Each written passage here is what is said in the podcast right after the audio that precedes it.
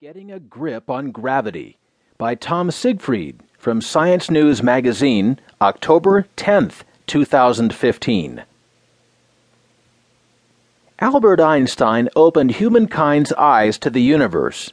Before Einstein, space seemed featureless and changeless, as Isaac Newton had defined it two centuries earlier, and time, Newton declared, flowed at its own pace, oblivious to the clocks that measured it.